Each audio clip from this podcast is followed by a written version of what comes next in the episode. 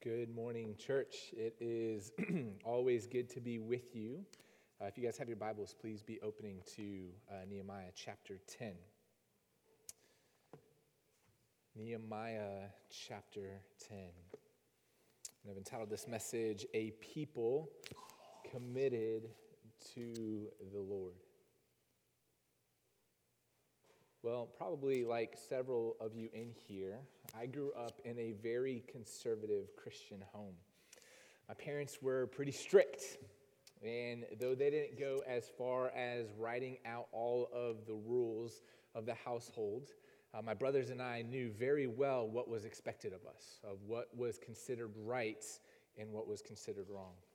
We knew what was strictly forbidden in our home. Our dad made that really quite clear. Uh, most of our friends, though, did not grow up in these kinds of households. Uh, most of our friends uh, were tied up, well, their parents were tied up in the business world. And so I went to a private school in Costa Rica. We were given a grant to be able to go to this school. And so it was a very wealthy school. And what that meant was a lot of our friends had parents that were both working in the workforce. And what that meant was that a lot of the times these kids were left at home alone with seemingly endless freedoms. And as a kid, I was really quite envious of these things. My, my friends didn't have curfews, they didn't have bedtimes. They were allowed to hang out and have sleepovers, even on uh, school nights. My friends went to all kinds of parties and social events on the weekends, and our weekends were really tied up with church events. And so I remember as a kid, I was really quite resentful of my parents because of these rules. I gave them quite a bit of grief over these things. I accused them of being too strict and being a joy kill and not allowing me to have the kind of fun that I saw my friends having. But one day, when I was in 10th or 11th grade, I was over at one of my friends' house for dinner, one of these friends that I was really quite envious of. And we're sitting there for dinner, and I was struck by how my friend addressed his parents. There was no respect, there was no love, there was no concern for their feelings. He was really quite demeaning in how he addressed them. And really, what struck me the most was that there was no correction on the parents' end, not from either one of them. When we finished up our dinner, we went back to his room, and I remember questioning him about this. I said, Don't, don't your parents correct you? Don't they discipline you for these things? And I remember word for word his response no, my parents don't care about me. They don't care what I do. It was at that moment where my feelings of jealousy and envy for his position was moved to a great appreciation for my parents. It was like a light bulb went off in my head. And I was able to see clearly for the first time that my parents' rules were not because they didn't love me. It was not because they were trying to keep joy from me, but it was really quite the opposite. They wanted what was best for me, and so they disciplined me. They gave me rules because they loved me and they cared for me. And though my heart was desirous of all these fleeting pleasures that my friends had, and though I accused them time and time again of keeping joy from me, my parents knew best. They wanted to raise me to know the Lord, and they wanted me to walk in a way that would be pleasing and honoring to Him. Well, as we've been studying through the last few chapters of Nehemiah, and as these Israelites have been studying through the scriptures and reflecting back on God's grace in their lives, in particular, chapter 9, they seem to recognize that their ancestors missed the whole point of the covenant. Their ancestors seemed to be a people that constantly resented God's law, like I resented my parents' rules. This generation in Nehemiah's time looked at their ancestors and looked at God's gracious dealings with them over and over and over again from the very beginning of creation up until this present generation. And they saw that God's law was good. It wasn't a thing to be mocked. It was not a thing to be scorned. His discipline was not out of anger, it was not out of resentment, it was not out of hatred, but it was given in love. to lead them in paths of righteousness and blessing and an abundant life with Him. And so, as they look back on their history and they look back on their ancestors who kind of scorned God's laws, what we're going to see today in chapter 10 is they are going to flee far from the example set before them by their parents. They are going to join together in a public assembly as one body, and rather than resent God's law, they are going to make a covenant to keep the covenant. It's kind of this really cool situation. They look at God's law and they say, We are going to be your people, and we are going to be those that will upkeep your rules, your statutes, and your commands. Well, before we jump in, let us go to the Lord in prayer. Father, you are a good God, and your commands are good. Lord, your rules and your statutes and your law is good. Father, your scriptures are good. Father, we confess sometimes that we look at these things that you have commanded in the scriptures, and sometimes we have sinfully viewed them as burdensome. God, but I pray that you would give us a heart that sees them for the good things that they are. Lord, you instruct, you give commands, you've given your word so that we might have life. Lord, and so I pray that today, as we look at these people who are those that are going to dedicate themselves to you by upholding your law, God, I pray that you would stir up in us a desire to do the same. Father, that we would be a people that sees your word as good. Father, that we would seek to honor you not just with our lips, but with our actions as well. And so we ask these things in Christ's precious name. Amen. Well, our text today is broken up into really two quite nice sections for us. And the first section, we're really not going to spend that much time in uh, is going to be a list of these people that gather and write their names on this covenant to kind of uphold the covenant of the Old Testament. And that's what we're going to see in verses 1 through 27. But the second section is going to be the covenant obligations that they're really going to focus upon and that they're going to put upon themselves. And that's really where we're going to spend the bulk of our time. But let's, let's begin by looking at those who signed their names to the covenant in verses 1 through 28. And I apologize for how I'm going to butcher some of these names. On the seals are the names of Nehemiah, the governor, the son of Hachaliah, Zedekiah, Seraiah, Azariah, Jeremiah, Pashhur, Amariah, Malchijah, Hattush, Shebaniah, Malluch, Harim, Meremoth, Obadiah, Daniel, Ginnethon, Baruch, Meshullam, Abijah, Mijamin, Maaziah, Bilgai, Shemaiah. These are the priests. And the Levites, Jeshua the son of Azaniah, Binnui of the sons of Henadad, Kadmiel, and their brothers Shebaniah, Hodiah, Kelita, Pelaiah, Hanan, Micah, Rehob, Hashabiah, Zaccur, Sherebiah, Shebaniah, Hodiah, Bani, Beninu, the chiefs of the people, Parash, Pahath Moab, Elam, Zattu, Bani, Bunni, Azgad, Bebai, Adonijah, Bigvai, Adin, Ater, Hezekiah, Azzur, Hodiah, Hashum, Bezai, Hariph, Anathoth, Nabai, Magpiash, Meshullam, Hazir, Meshezabel, Zadok, Jaddua, Pelatiah, Hanan, Ananiah, Hoshea, Hananiah, Hasshub, Hallohesh, Pilha, Shobek, Rehum, Hashabnah, Messiah, Ahiah,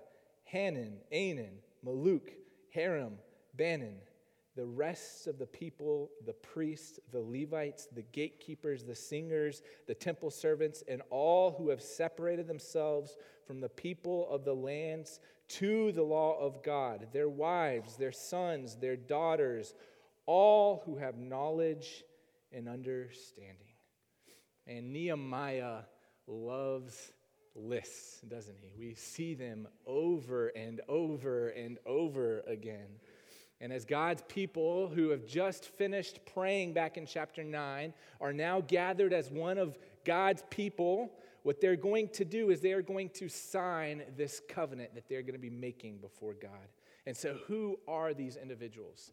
Well, it starts with those who are the political leaders of the land. We obviously know who Nehemiah is, but this guy, Zedekiah, is one of Nehemiah's right hand men, it seems. We're going to see his name pop up later on in Scripture. Uh, and he is a guy that seems to be a scribe. And he's partly the reason why we have the book of Nehemiah, because he seems to write the words that Nehemiah dictates to him. And next goes from these governors of the land, the leaders, the political heads of the land, to those who are the spiritual leaders of the land. These are the priests, the Levites, and the temple servants. And what's interesting about these names that we're going to see with these priests is that there's at least 15 of them that are actually tied back to the first generation that came back when Cyrus first issued the decree back in Ezra chapter 1 and chapter 2. These guys that returned some 100 years before Nehemiah's generation. And so, as they are writing this covenant to the Lord, and as they are going to be those that write their names seeking to honor God, they're also going to include these guys that died some 50 plus years ago, almost as honorary members for their faithfulness in the past. And as you read these names, you might recognize that six or seven of these guys were also those that were involved in the teaching of the law back in chapter 8. These are some of the ones that were also involved with the singing of songs and leading God's people in prayer and in worship.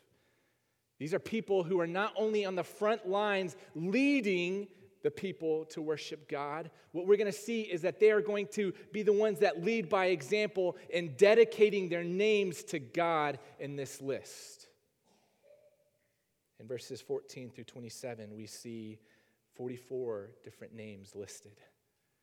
21 of them are also ancestral names, these guys that came back from the very beginning of those that first returned. 13 of these names include those that were working on the wall back in Nehemiah chapter 3. And four of these names were Ezra's lay leaders that were part of his team. The rest of the people in verse 28 tells us that this is not an exhaustive list. As they're looking at God's people that are covenanting themselves to God, there are more names than these that are listed. Most scholars think that even some of these people would be those who are non Israelites.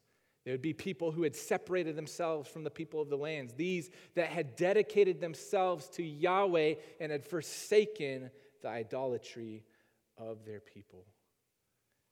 And so we might look at this list, we might think, why on earth does it matter? Why do we read a list like this? Why is there a public assembly like this? Why does this matter to us in Louisville, Kentucky, some 2,100 years later? Actually, longer than that later. I know as we look at this, I think one thing that we should notice is that these people are gathering in a very public assembly with one another. They're inviting accountability between themselves, God, and one another. It's the governors there, the Levites are there, the priests are there, the peoples of the lands are there, the chiefs are there, the husbands are there, the wives are there, the fathers are there, the mothers are there, the children are there, and they are all gathered as one people, making sure that they are covenanting themselves before God. It is super apparent that these people saw that their faith was not just this individualistic faith that you and I talk about here in Western America. They view this faith, this covenant community, as something that is communal. The scriptures make that abundantly clear all throughout both Old and New Testaments. But here in the West, what so often we talk about is our own personal relationship with Jesus Christ. Make no mistake, we each have a very personal relationship with Jesus. Each of us must confess Jesus as Lord. But what the scriptures very clearly depict is that we are not saved to be individuals walking with Christ. We are those that are saved individually to be built into a spiritual body, one another, working together for the glory of the Lord. Remember 1 Peter chapter 2, he says that brick by brick, he has saved you to build you into a spiritual house for him. Think about the accountability that we see in Jesus' instruction to the church when sin arises. They're supposed to deal with it as a body of believers. If one person is unwilling to repent when a person confronts them, they're supposed to go and gather more from the body. And if those two people can't get that person to repent, they're supposed to go grab another one. And if that doesn't happen, then the whole church is to hold this person accountable. Be reminded of James's instruction for believers to walk confessing their sins to one another. You know, I've heard it said so many times in our culture that we are accountable to God and no one else. But those that say that have either neglected to read the scriptures or have completely disregarded their instruction altogether. I think a major reason why we see such a prevalence of anemic Christianity in the West is because we don't invite this accountability that we see in a corporate gathering of God's people. Are you serious about following Jesus? Then you should be serious about seeking accountability from God's people in the body that you worship with. God uses it to purify us and to conform us into the image of his son. And so all of these people are gathered and they're writing their names down and they're making a public profession of faith accountable to one another. What is it that they vow? Let's keep reading. Verse 29 it says, These people, all those names that we just list, join with their brothers, their nobles, and enter into a curse and an oath to walk in God's law that was given by Moses, the servant of God, and to observe and do all the commandments of the Lord our God and his rules and his statutes. As I read that, you guys probably were stuck on one little phrase there that curse and an oath that is mentioned there in verse 29. And so, as these people take a vow to follow in obedience to all of God's law, what they're actually also doing is they're inviting God's judgment on their life if they fail to uphold God's law. That might seem really, really strange to us. Not often do we look at people and say, I'm inviting you to bring judgment on me if I disobey you. We don't go to our parents and say, God, mom, or not God, mom and dad, I'm going to follow your rules, but I invite you to spank me if I don't right? I don't think Titus has ever said that to me as, Dad, I'm gonna, I'm gonna listen to you, but please spank me if I disobey and I hit my brother. That's never happened in our home, and that's probably never happened with you guys. But what these people are doing is they are looking back on the scriptures and they're looking back when God had originally given the covenant to them. He didn't just promise blessing, he didn't just say, Follow me and I'm going to bless you as my people. You're going to experience this land that is flowing with milk and honey and prosperity, and I'm going to make you guys prosper in abundance. God also promised judgments.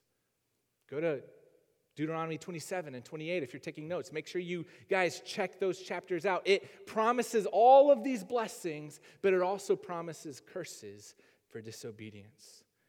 And so, as these people are covenanting together, they're holding each other accountable. And they're also going with a serious disposition before God. And they're saying, God, we want to be faithful to you. We want to obey you. We want to be your covenant people. But we also invite you to discipline us if we fall short. We are your people. We want to experience your blessing. But we also understand that that also comes with curses for disobedience again, I can't help but notice the accountability that they're submitting themselves to with God and with one another.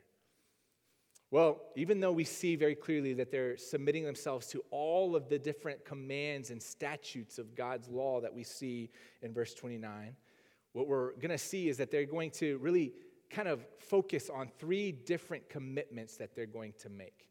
These commitments that we're going to see are commitments and failures that their people had failed time and time and time again to do throughout their history. And so, commitment number one is what we see in verse 30. And this is a commitment to honor the Lord in their homes. They're, they're not going to intermarry with these people of the land. Read with me in verse 30. It says this It says, We will not give our daughters to the peoples of the land or take their daughters for our sons. When, God first brought his people into the promised land, he warned them. He told them, he commanded them that if they were not to drive the people out of the lands, that these people would be a thorn in their side.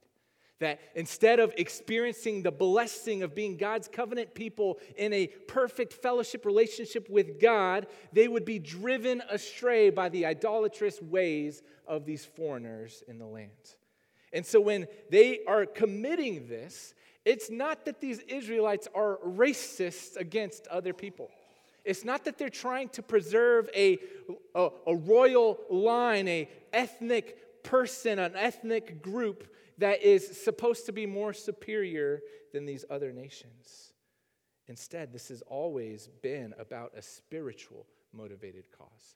It's about preserving a line of faith within God's people. It's about separating themselves from those that will not worship Yahweh and will continue to walk in idolatrous practices.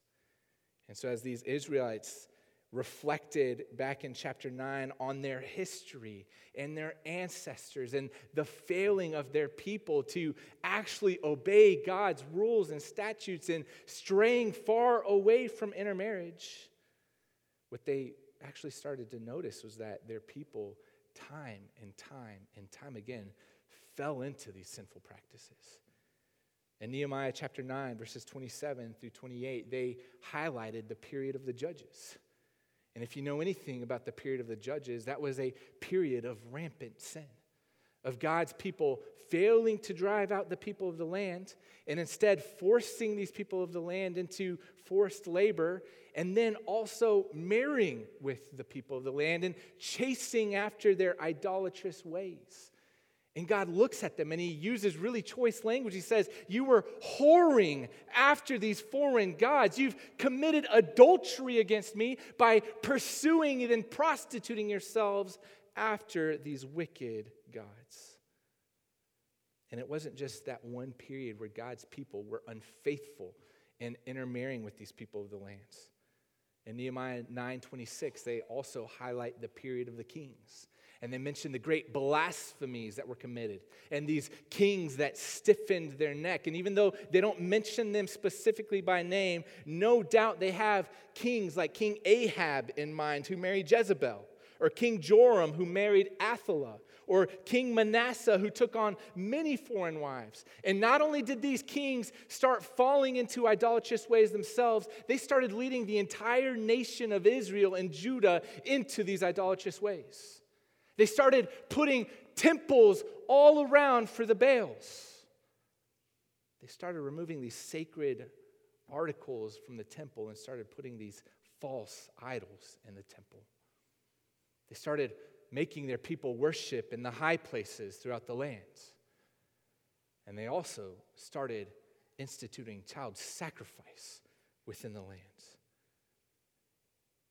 And the result of this unfaithfulness, as we saw last chapter, was that God was faithful and God was patient. And He sent the prophets to warn His people to abstain from doing this and to return back to the covenants. And yet, after hundreds of years, they stiffen their neck and they continue to fall into idolatry. And so now, here in chapter 10, as these people look back on their history, and they look back on their unfaithfulness of their ancestors, what they're vowing to do is they're saying, We are not going to fall into the same mistakes as our fathers did. No matter how enticing these marriages might be, whether political reasons, monetary reasons, or even just physical beauty, these Israelites vow to honor their Lord in their homes with these marriages. Commitment number two, we see in verse 31. They don't just commit themselves to honor the God in their homes, they also commit themselves to honor God with their business activities, specifically by honoring the Sabbath. Read verse 31. It says this And if the people of the lands bring in goods or any grain on the Sabbath day to sell, we will not buy from them on the Sabbath or on a holy day. And we will forego the crops of the seventh year and the exact exaction of every debt. So there's multiple parts to this Sabbath honoring. The first is they were supposed to honor this weekly Sabbath that was a day that was supposed to be set out to the Lord. As far as we know, Israel was the only nation at this time that actually practiced a weekly Sabbath.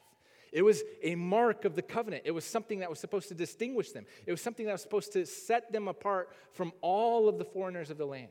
A lot of times we just think, oh, it's not about working. It's about all these different things that we saw in the New Testament that they're not supposed to pick up a mat and walk, and they're not supposed to pick stuff out of the grain fields. And those were things that the Pharisees and the Sadducees added to the Sabbath that was not really a part of the original documents, the original commands given to God's people.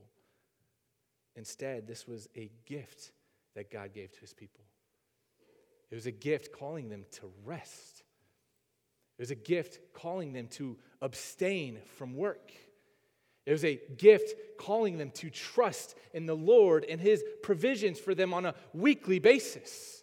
While all of these enemy peoples of the lands were busy at work over and over and over again trying to sustain their families, this gift of the Sabbath was a gift where God's people could rest and trust that God was the one that was going to provide and sustain them.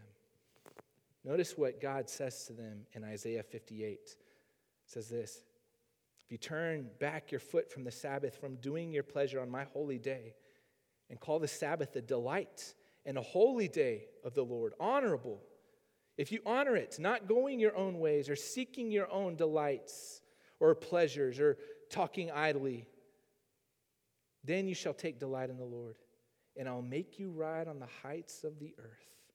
I will feed you with the heritage of Jacob your father, for the mouth of the Lord has spoken. Again, these Israelites in Nehemiah 9 recognize, or Nehemiah 10 recognize that this was a point of struggle and contention for their people. God's people throughout their history did not view this day as a gift from God. Time and time again, they didn't cease from working. They didn't set the day aside as holy. They didn't gather to worship God on a day that He had gifted them to rest.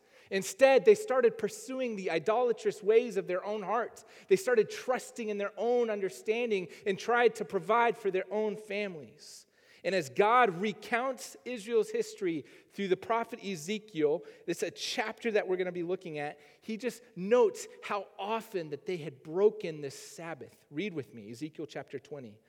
And just notice how many times, I've got it up here for you guys to see. Notice how many times he starts talking about them breaking the Sabbath. Ezekiel 20. Moreover, I gave them my Sabbath as a sign between me and them that they might know that I am the Lord who sanctifies them. But the house of Israel rebelled against me in the wilderness. They did not walk in my statutes, but rejected my rules, by which if a person does them, he shall live. And my Sabbaths they greatly profaned. Verse 16 Because they rejected my rules and did not walk in my statutes, and profaned my Sabbaths, for their hearts went after their idols. Verse 21 they did not walk in my statutes and were not careful to obey my rules, by which if a person does them, he shall live. They profaned my Sabbaths. Verse 24 because they had not obeyed my rules, but had rejected my statutes and profaned my Sabbaths, and their eyes were set on their father's idols. Why does God repeat this over and over and over again? It's not just their idolatry that he is judging them for. It's not just their child sacrifices that led them to this exile. It's not just because they abandoned the temple and didn't upkeep the temple and failed to sacrifice according to God's law. He, he lets them know over and over again that one of the main reasons that they were exiled into Babylon is because they failed to honor the Sabbath. They failed to be a people set apart unto Him. And they were exiled for it. And so, here in Nehemiah 10, what they're doing is they're saying, We are not going to follow in the footsteps of our fathers.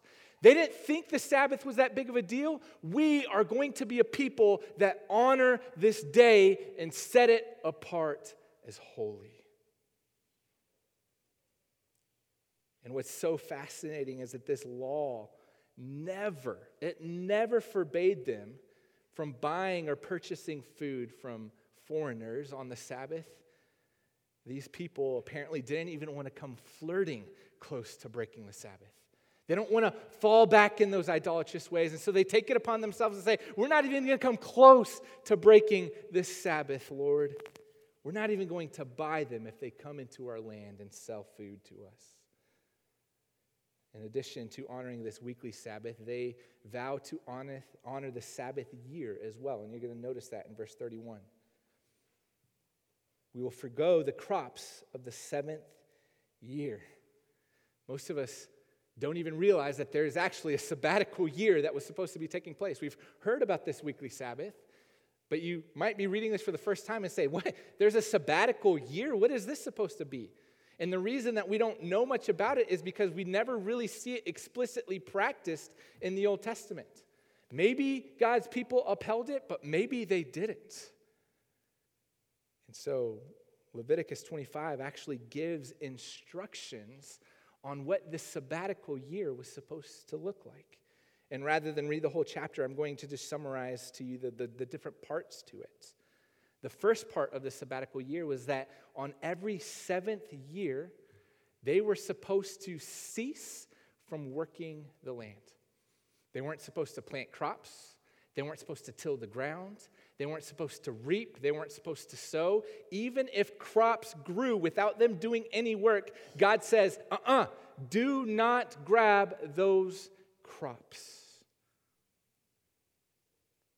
If you were to think about this from a practical, human, earthly standpoint, this looks like utter foolishness, doesn't it? Imagine yourself as a business owner, a farmer. Every seven years, you're supposed to let your land just wait and just not plant. You're not supposed to do any type of work on it. It seems like it would just be an entire waste of a year's profits. Think if you were a small landowner. Think if you were dependent on the land that you owed to provide for your kids. You struggle almost every year to make ends meet.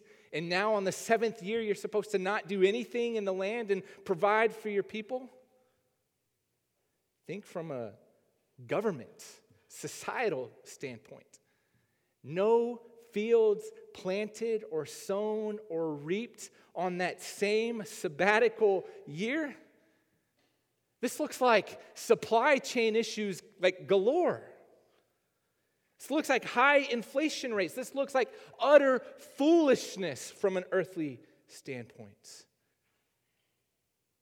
This is not God calling his people to practice, you know, fasting for a year. It's not going to be a year of famine. Rather, this sabbatical year was a test to their faith. Notice what he says in Leviticus 25. And if you say, What shall we eat in the seventh year? If we may not sow or gather in our crop, I'll command my blessings on you in the sixth year, so that it will produce a crop sufficient for three years. When you sow in the eighth year, you will be eating some of the old crop. You shall eat the old until the ninth year when the crop arrives. And so God says, You're going to practice this sabbatical year. Every seven years, you're not going to plant anything. And I'm not going to just let you starve. I'm not going to just let you die in famine. What I'm going to do is, if you trust me, if you trust in my provision, I am going to bless you abundantly. For three years, I'm going to bless you off of the grain from that one year of crop. Perhaps even more difficult was what they were also required to do. And that's at the end of verse 31. And at the Sabbath year, they're also to exact every debt. So every seventh year, that a debt has been made, whatever money was owed to the lender is now canceled. So if I borrow money from Miko, and after six years I'm unable to pay Miko back, Miko is to forgive every single penny that I owe him. the question is why? Why on earth would, first of all, God command this? And why on earth would anybody ever lend money to anybody in a society like this? If you remember, these Israelites can't exact interest when they lend money to one another. They're not supposed to treat each other like loan sharks. And so, if they can't exact interest, and after every seventh year they run the risk of losing the debt that is owed to them, why on earth would they ever lend money to anybody in need? Again, this was all about them trusting in the Lord, walking in faithful commitment in a covenant relationship with God and with one another. It caused borrowers to borrow in an ethical way from the lenders. They, they couldn't borrow with the intention of saying, I'm never going to pay that sucker back. It caused lenders to really care for the needs of their brothers and sisters. They weren't to be money sharks. They weren't to be oppressive. They weren't supposed to be trying to make a profit off of one another. They were supposed to be lending because it was God's money to begin with. And they're supposed to be providing for their brothers that went without. This, again, was a mark for God's people to be set apart. That's what this whole Sabbath was about. And can you think of a, another practice that would have set God's people apart from the people of the world? Saying, okay, I'm going to borrow money with every intention of paying you back, and I'm going to lend you money, not making a profit off of you, and I'm willing to cancel every single debt that's owed to me if you run into any type of financial difficulties. The world must have looked at them as a people that were crazy crazy in love with each other and trusting in God. And so these people make a commitment to honor the Lord with their business practices, to trust in God's provisions, to trust that God would provide the money for them, that God would be the one that would provide the food from them, from the lands. Commitment number three is what we see in verses 32 through 39. And there's so much to unpack from these, but we're just going to make a couple notes from them. The people commit themselves to be invested in the ministry at the temple. Read with me verses 32 and 33. We also take on ourselves the obligation to give a yearly, a third part of a shekel for the service of the house of our God, for the showbread, the regular grain offering, the regular burnt offering the Sabbaths, the new moon, the appointed feast, the holy things, the sin offerings, to make atonement for Israel and for all the work of the house of our God. Notice these people aren't just committing to make sure that these sacrifices are going to continue to be done, they're committing to financially be those that are invested in these sacrifices. They recognize that this temple that they have rebuilt in the land of Jerusalem wasn't just some pretty building, this national monument, this thing to look at. The entire purpose of the temple, the entire purpose of the covenant was so that God could dwell among his people. God promised that he was going to dwell in the temple among his people. And if they wanted to not die because of the holiness of God, they needed to make sacrifices day after day, year after year to atone for their sins. And though their ancestors allowed the temple to fall into a state of disrepair time and time and time again, again, these exiles are saying, Not us. We're not going to follow in the wickedness of our parents. We're not going to forsake the spiritual health of our people. We are going to be a people, despite the financial difficulty of the Persian tax that is upon us, we are going to be a people committed to honoring the Lord by upkeeping these sacrifices so we can be in covenant relationship with Him.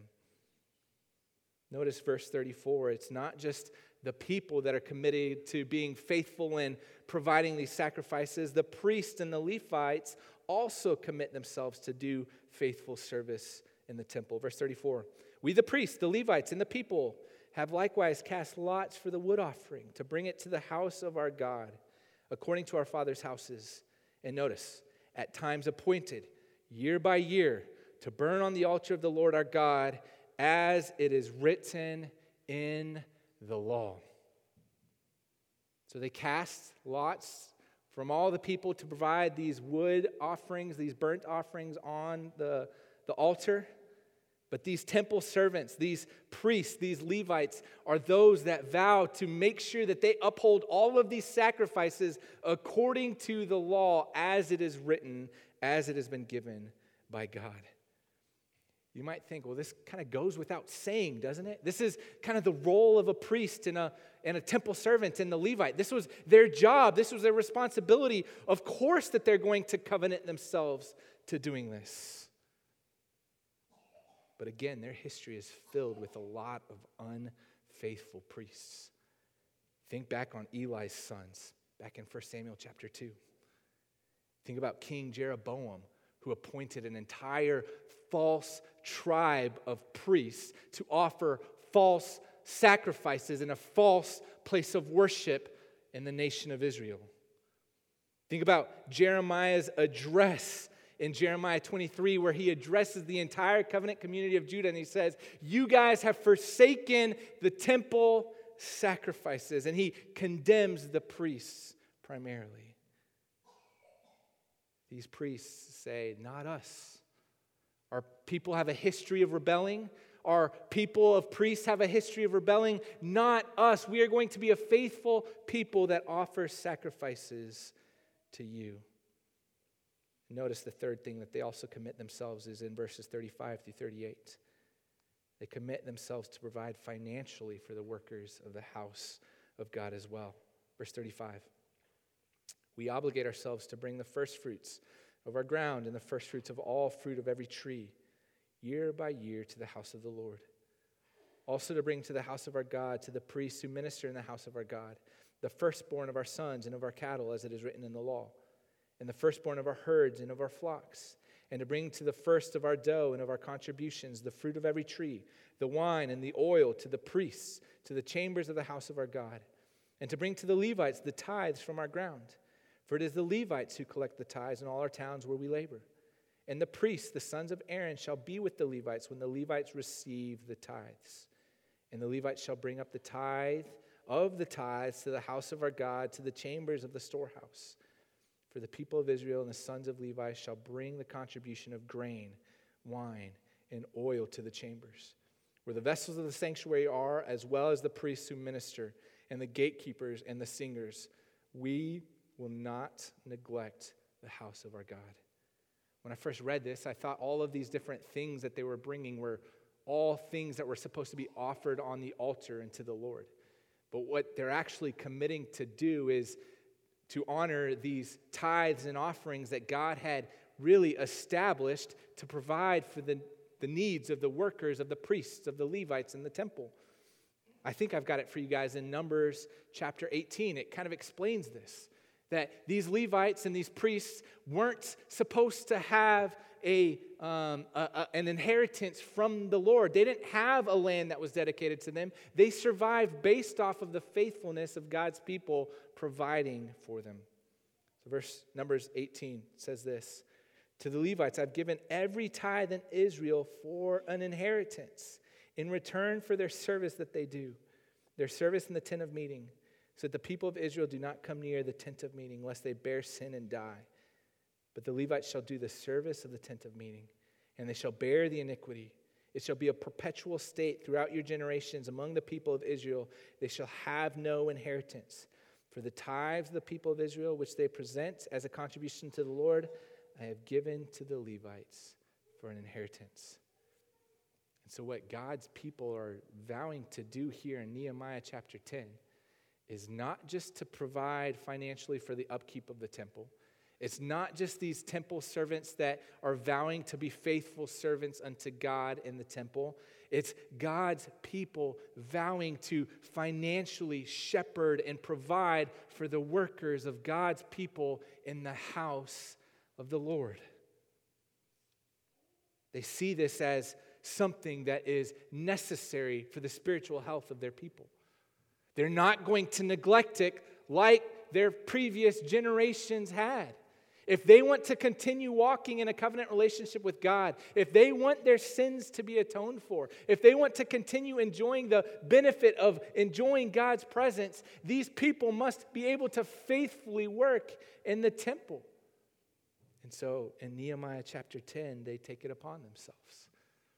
They say, We're going to provide for them. We are going to do what God's law required of us, and we are going to make sure that God's servants can continue to minister in the house.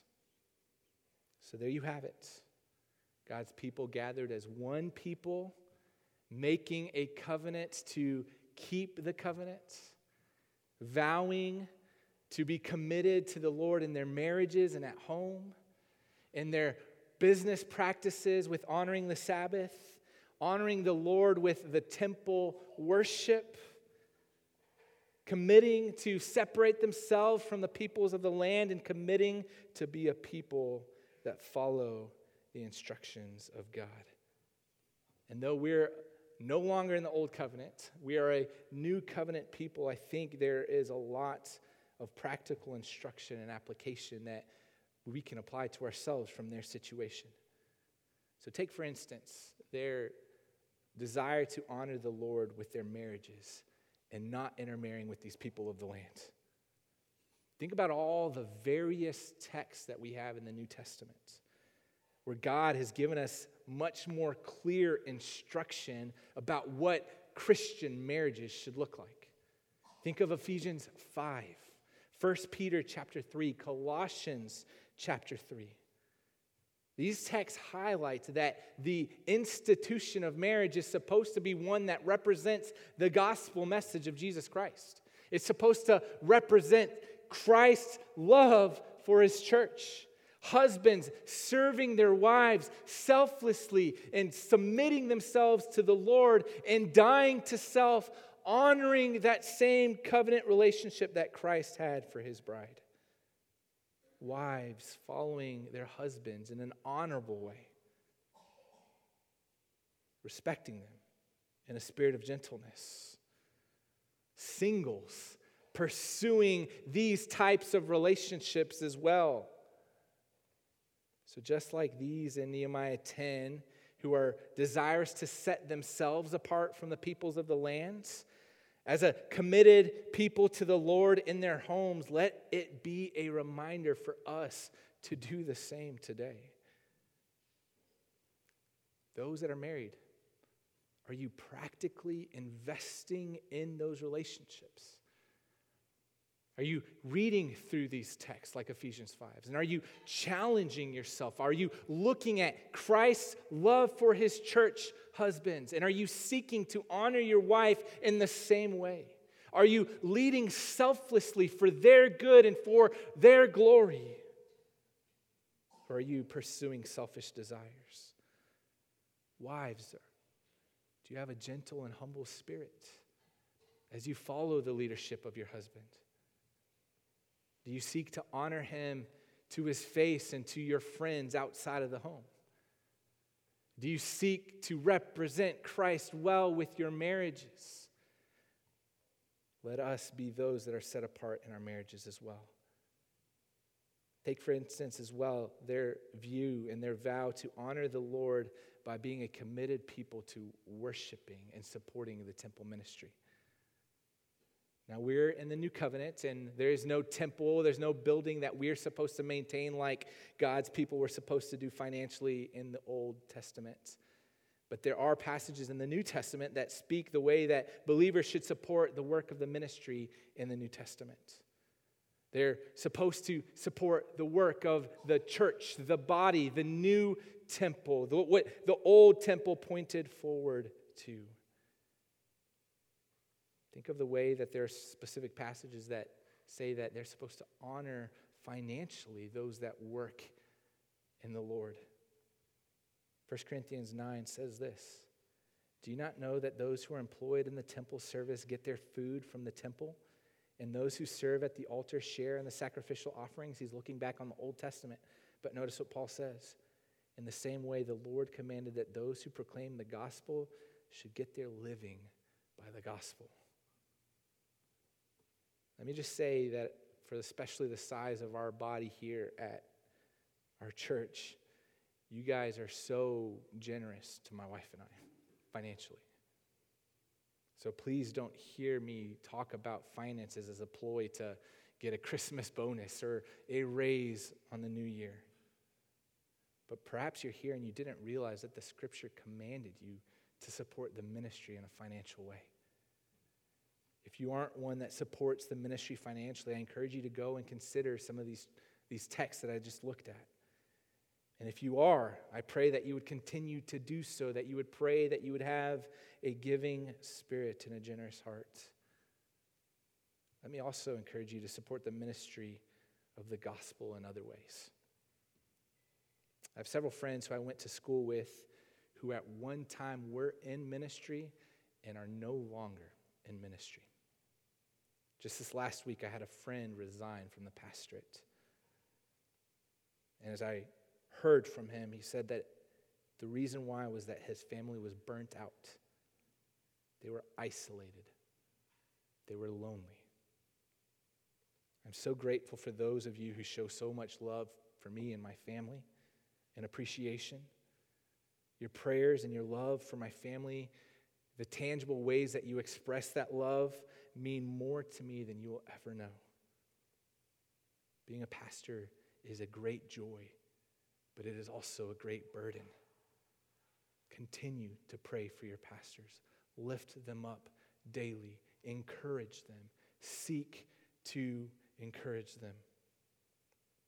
Finally, think about their commitment to honor their Lord by walking in obedience to his word. At the start of their vow, that was what they vowed to do, was they, they vowed to be a people that honored the Lord and kept every single rule and statute of the covenant. They covenant themselves together. They gather together. They walk in accountability together, seeking to be a people of God's word. They wanted to walk in obedience to it. They wanted God's word to dictate everything about their lives. What about us? Is that what we desire most? Do we want our marriages to be those that are dictated by God's word? our work habits to be dictated by God's word, our relationships to be influenced by God's word, our decisions to be influenced by what God says in His scriptures. The way that we spend money, is that what we want to be influencing our spending? Have we committed our lives to walking in obedience like them? I pray that as we think back on Nehemiah chapter 10, that we would humble ourselves that we would be accountable to one another, that we would seek to honor the Lord in all of these ways and more. Let's stand and let's pray. Father, thank you for your grace. Thank you for your mercy. Lord, thank you for this example of a people who are desirous to honor you, to uphold your law, to see it as good and as gracious. Father, I pray that you would encourage us by their faithfulness. Lord, that we too would be a people that would desire your word, that we would seek to honor it, that we would seek to live by it. God, that we would be a people set apart in our marriages, that our marriages would be a light to this broken world that is so darkened by sin. Father, that we would be a people that are trusting you as they trusted you with the provisions and the Sabbath. Father, that we would be a people that look out for the needs of one another, that we'd seek to not just be there in, in word, but in deed for those that are suffering around us. God, we pray that you would unite us as your people. God, that we would be a people committed to you in all things. And we ask these things in Jesus' name.